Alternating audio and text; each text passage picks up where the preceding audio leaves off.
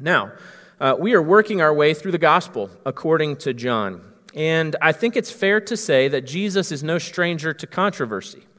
A lot of the things that he says stirs up some questions and confusion among the people who hear.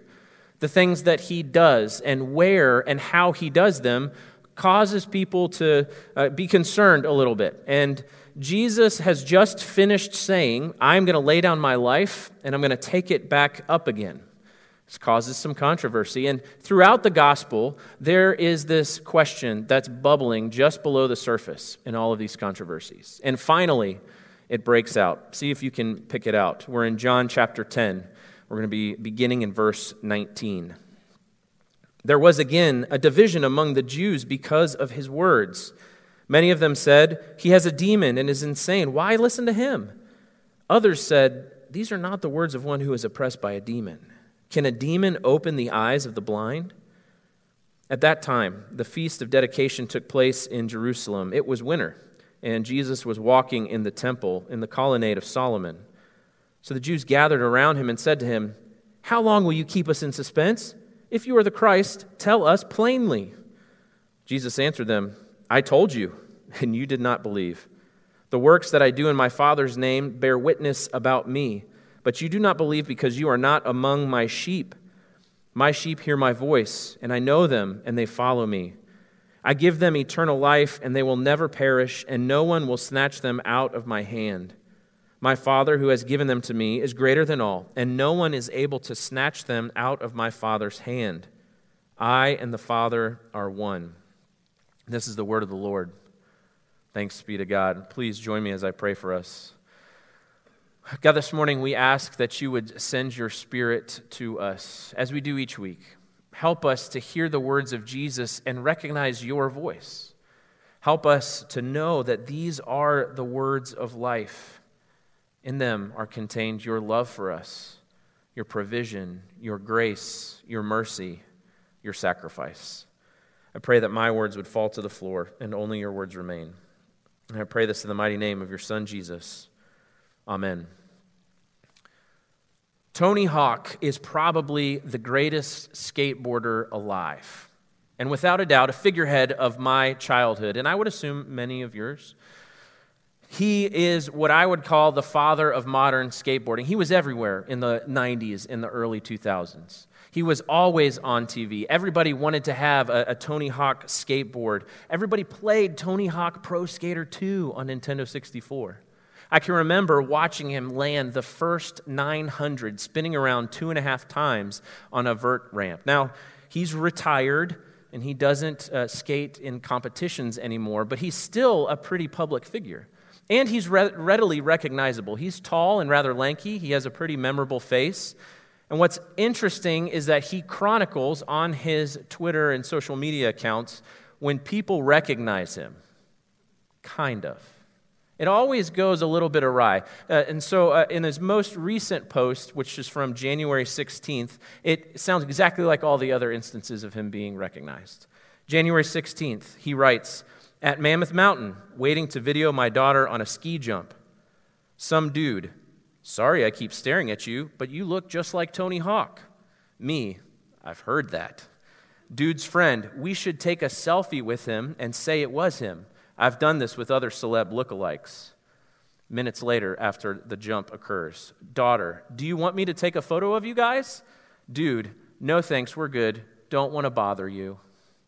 It happens all the time in coffee shops, in restaurants. Even when he's checking in for a flight, the TSA agent will get his license and say, Tony Hawk, like the skateboarder?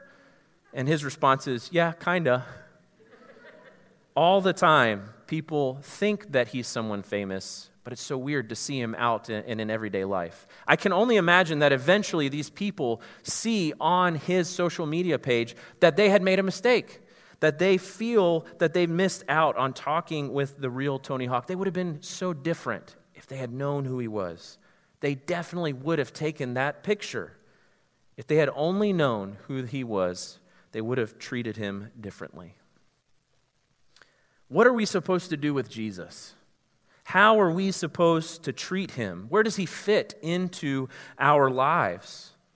That is the question that these Jews come to Jesus with. They've seen him do stuff and they've heard him say stuff. He has become a celebrity in the uh, Israelite community. These people have the first row seat to watch him work. They've interacted with Jesus himself, he's engaged with them. And now what?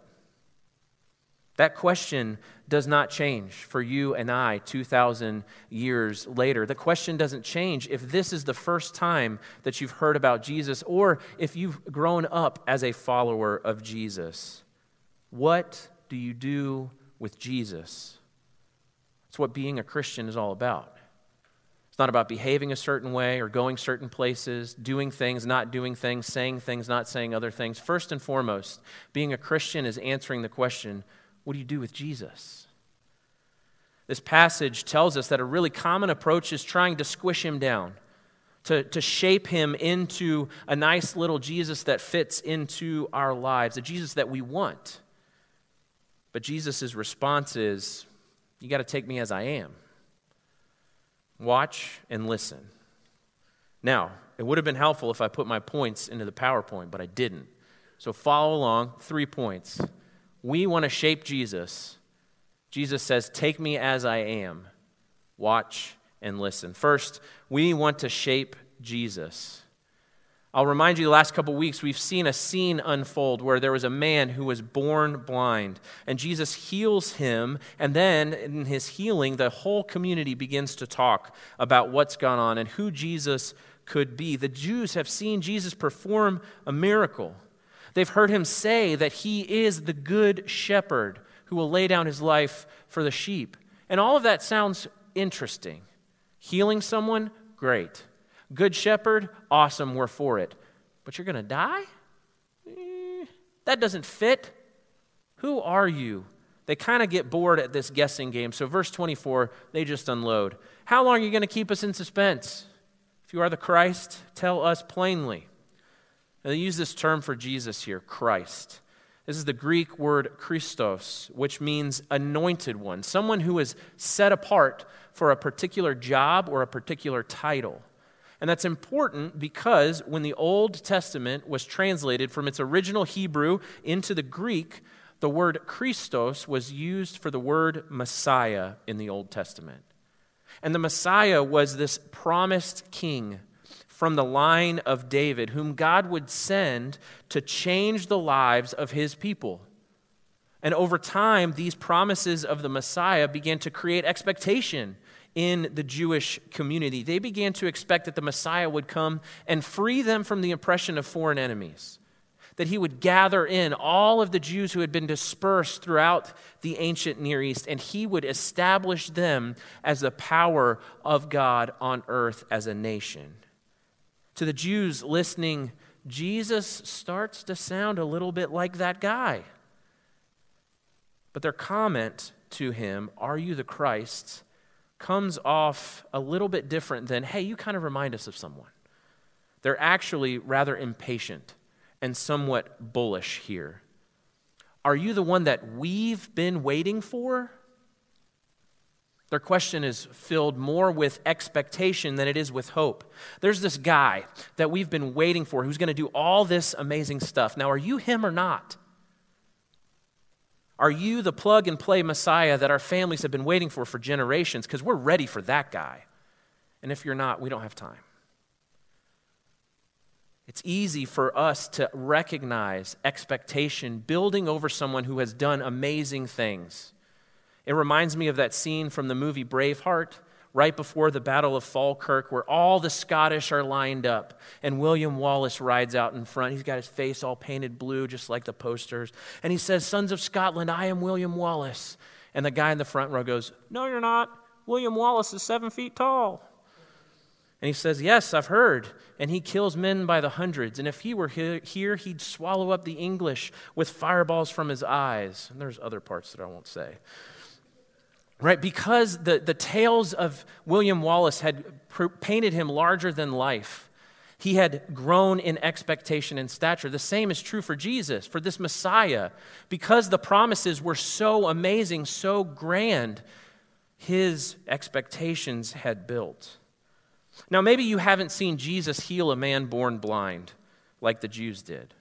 But I know that you've heard someone whose life was radically changed by meeting Jesus, whose life was brought out of addiction, drinking, gambling, whatever, brought out of misery or loneliness or heartbreak, totally changed. Those things are just as miraculous, especially to the person who experiences them.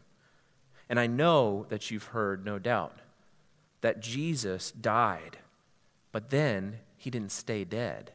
He rose from the dead. With such an amazing resume, we, like the Jews, are inclined to wonder are you going to meet my expectations or not? Are you the Jesus that I've been waiting for or not? Just tell me plainly. Right? It's the polite way of asking Jesus to fit into the nice little box that we've created for him. Right? Jesus, I've made room for you in my life. It's right here. Right? I don't want you messing with all this other stuff here. I've got a handle on that. Jesus, fit in right here. If you are Jesus, fit into this nice little space.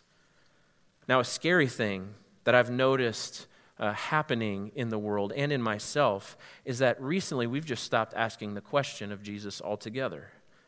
And we just begin to talk about a Jesus that fits into that box that walks and talks and thinks just the way we want him to, just like us. A Jesus who supports our selfish career ambition, who is okay with our self righteous behavior and our shallow and utilitarian treatment of other people. We assume and we present a Jesus who votes like we vote, who views people the way we view people, is concerned about the things that we're concerned about. The Jesus we often show forth is one that dislikes the things that we dislike. He looks down on the people that we look down on, and he demands change for the decisions that we cannot tolerate. You and I often say things like, This is what a Christian should do. And I find in myself, when I say that, what comes next looks a lot more like me than the real Christ. Are you my version of Jesus or not? Tell me plainly. Jesus' response is You can't mold me, you can't fit me in. You have to take me as I am. Jesus says, Take me as I am. Now, if the points were up there, you would see, Take me as I am, all caps. I am. Right? This is nothing new for Jesus. Jesus doesn't conform to other people's expectations. Just to remind you, earlier in John, there was a party that Jesus was at. It was a wedding feast, and there was no wine. Jesus' mom comes to him and says, Do something about this. The host is going to be embarrassed. Jesus is like, This is, I'm not on the party planning committee. Don't talk to me about this. I've got one focus, one thing that I'm going to do. Jesus' mom leaves, and eventually he actually does something about it. He doesn't conform. Jesus does what he wants to do. He's focused on the thing that he was charged to do, and here he explains that. Verse 28 I give my sheep eternal life. They will never perish, and no one will snatch them out of my hand. My Father, who has given them to me, is greater than all, and no one is able to snatch them out of the Father's hand. I and the Father are one. This is why Jesus doesn't conform. This is why you and I can't shape Jesus into a nice, neat little package that fits into our lives. This is why you can't make Jesus in your own image because Jesus says here, I and the Father are one. You can't create me in your image because I created you. Now, it's interesting that Jesus uses this phrase, I and the Father are one. There's a lot packaged in there. We're going to look at it next week, but it's important for us to know that he is referencing a passage from Deuteronomy 6 a passage that the Jews listening would no doubt have known by heart very easily. Hear, O Israel, the Lord your God, the Lord is one. It's called the Shema, which means hear in Hebrew. It was a phrase that they memorized from childhood, that they put everywhere on the doorposts of their houses, on their gates, so that as they came and as they went, they would remember that the Lord your God, the Lord is one they wrote it on little pieces of paper and carried it with them at all times to know that the Lord your God, the Lord is one. And here is Jesus standing in front of them saying, I'm part of that one. I and the Father, we are one, not separate, but one, equal in power and glory. There is no difference between me and the Father. This is huge. This is striking. It changes everything. Jesus is saying, I am God with flesh. Just as John begins his gospel.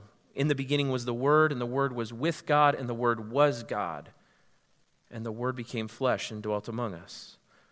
Or as the Apostle Paul writes much later in Colossians 2, in him, Jesus, the fullness of God dwells in bodily form.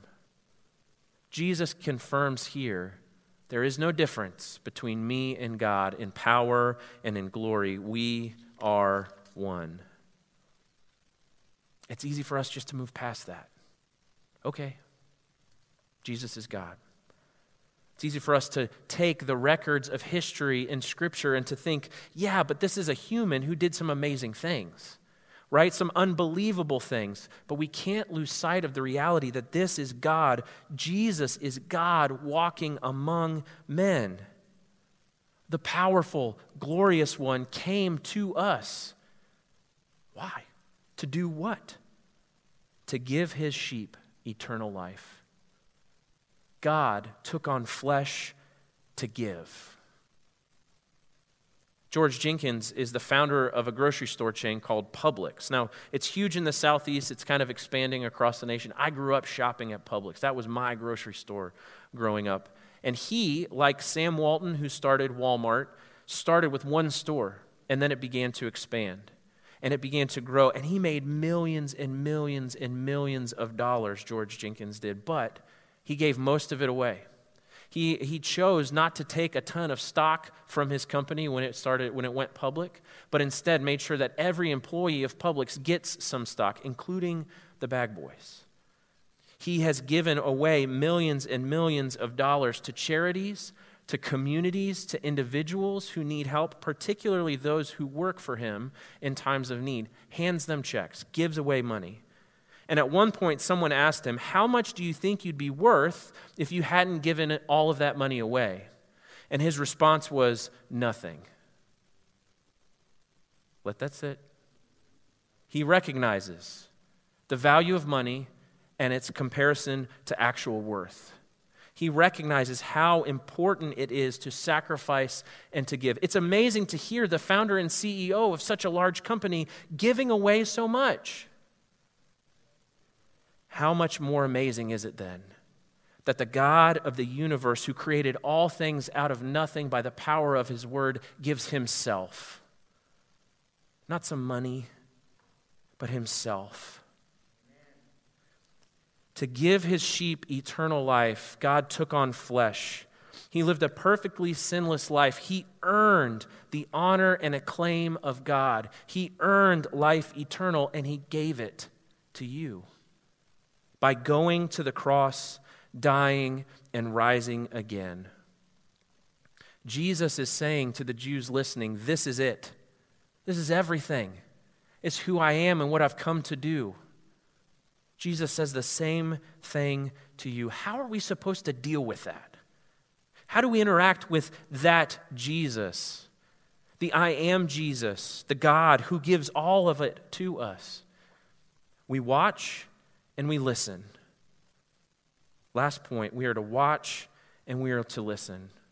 These people have seen Jesus heal a man born blind, they've heard him talk about being the good shepherd. And when they say, Are you the Christ or not? his response to them is actually rather blunt. He says, I already have told you, but you didn't listen.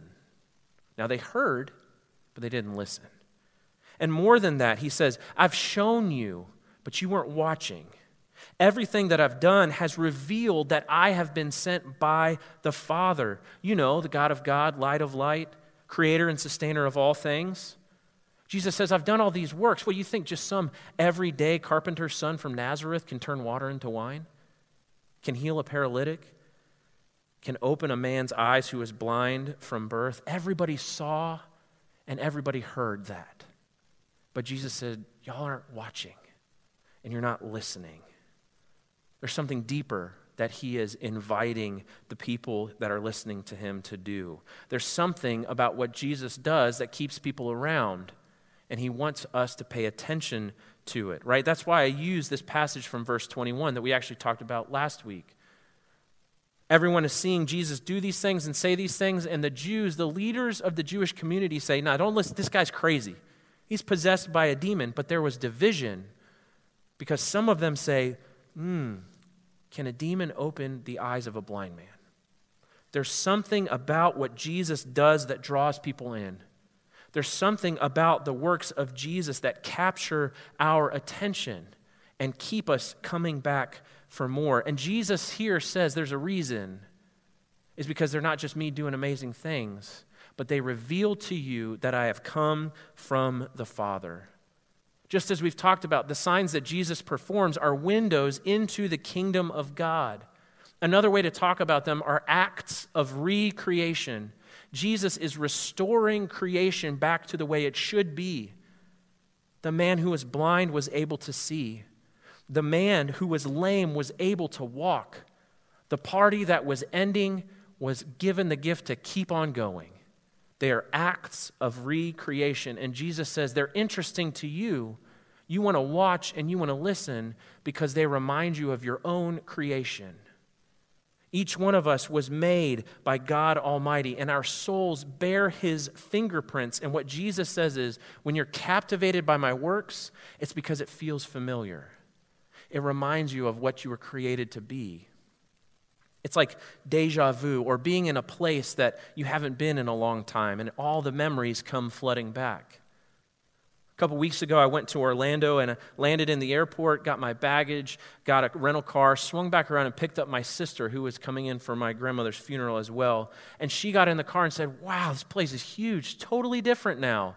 And I said, Yeah, but it smells the same. And she said, I couldn't put my finger on it, but I, it, there was, I knew there was something that smelled familiar we got to my brother's house where we were staying, and he was like, Did you guys figure out the airport okay? It's, it's totally different. I was like, Yeah, it's amazing. It still smells the same. He was like, What are you talking about? He had been there many times. He flies out of the Orlando airport all the time.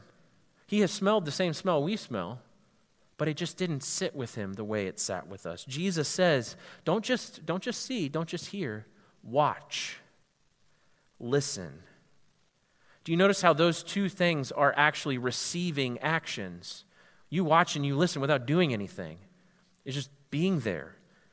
Watching and listening are what Jesus calls us to do because seeing and hearing, they're not enough. Now, what's the difference? This is important. Jesus says to the Jews, in order to watch and to listen, you have to be part of the flock. You got to be one of my sheep. Now, the question becomes how do we know if we're one of the sheep? Jesus says, My sheep hear my voice, and I know them, and they follow me. Watching and listening comes out of being known by God.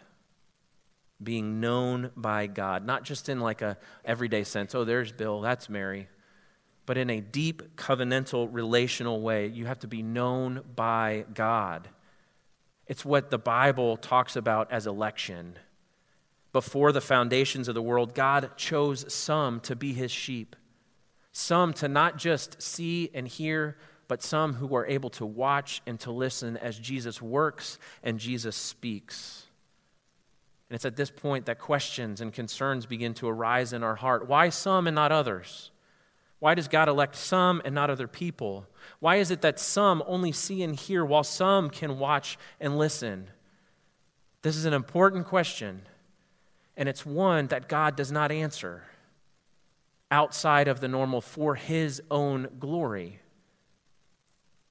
But the truth is that for most of us, that question is actually far more specific and far more personal than why some and not others. The question is most often, why me and not that person? Why not this friend of mine? Why not this family member, my parents, my children? My spouse, whoever it might be. Why me and not them? This is a hard, hard question. But within this passage comes an answer to the first part of that question Why me? Why do I get to watch and listen? Why has God given me the ability to watch and listen? Why has He called me to be one of His sheep? And the answer is what we see from Jesus sending people out. The man who was blind and can now see, Jesus sends him out. He sends him to the pool called Siloam, which means sent. The apostles, the prophets of the Old Testament, all of God's people throughout time were called in order to show and to tell. Because you don't know who might listen, who might watch. When Jesus begins to change your life, when you begin to see the works of God Himself affect who you are, the, the question of why me is answered by going to tell others. Yes, it might seem like this person doesn't know Jesus right now, but it is God who knows who is part of the sheep and who is not. So go, tell, show. Go, tell, and show how Jesus has changed you. You don't have to have the right words, you don't have to have it perfectly. Jesus says, Go, show, and tell. Now, there's something else that Tony Hawk puts online that I think is amazing. And it's videos of him driving around, mostly Southern California, pulling up to people on the sidewalk with a skateboard, rolling down the window and shouting, Do a kickflip. Now, a kickflip is a skateboard trick that you can do without a ramp. And so he's telling people to do it. And a lot of times, as soon as he rolls down the window and says it, they know this is Tony Hawk. They recognize him immediately. Some of them try, some of them land it, some of them fall, and he always gets out of the car and he has something to give them. He's got a new skateboard, he's got a new jacket, he's got a helmet, knee pads, all kinds of stuff. Sometimes he pulls up and it's a young person, a kid maybe, and they've got a skateboard. He says, Do a kickflip. And their response is, I can't. He gives them something anyway. He goes, What can you do? Jump. He gets out, he's got a skateboard, helmet, all this kind of stuff. Sometimes he even gets out and he shows them what to do. See, for him, it's not about getting them to perform, it's about seeing himself in them, recognizing that he was once just like them. It's about encouraging them and showing them that even he, the great Tony Hawk, knows them, cares for them, wants to gift them with something. See, the truth of the matter is, we are so quick to hear the call of Jesus to show and tell, or to pray, or read, or rest, or give, or slow down, or fast, or go to church and think, if I don't do that, he's going to be disappointed. And the reason that we take it that way is because we're still making Jesus in our own image, just like us.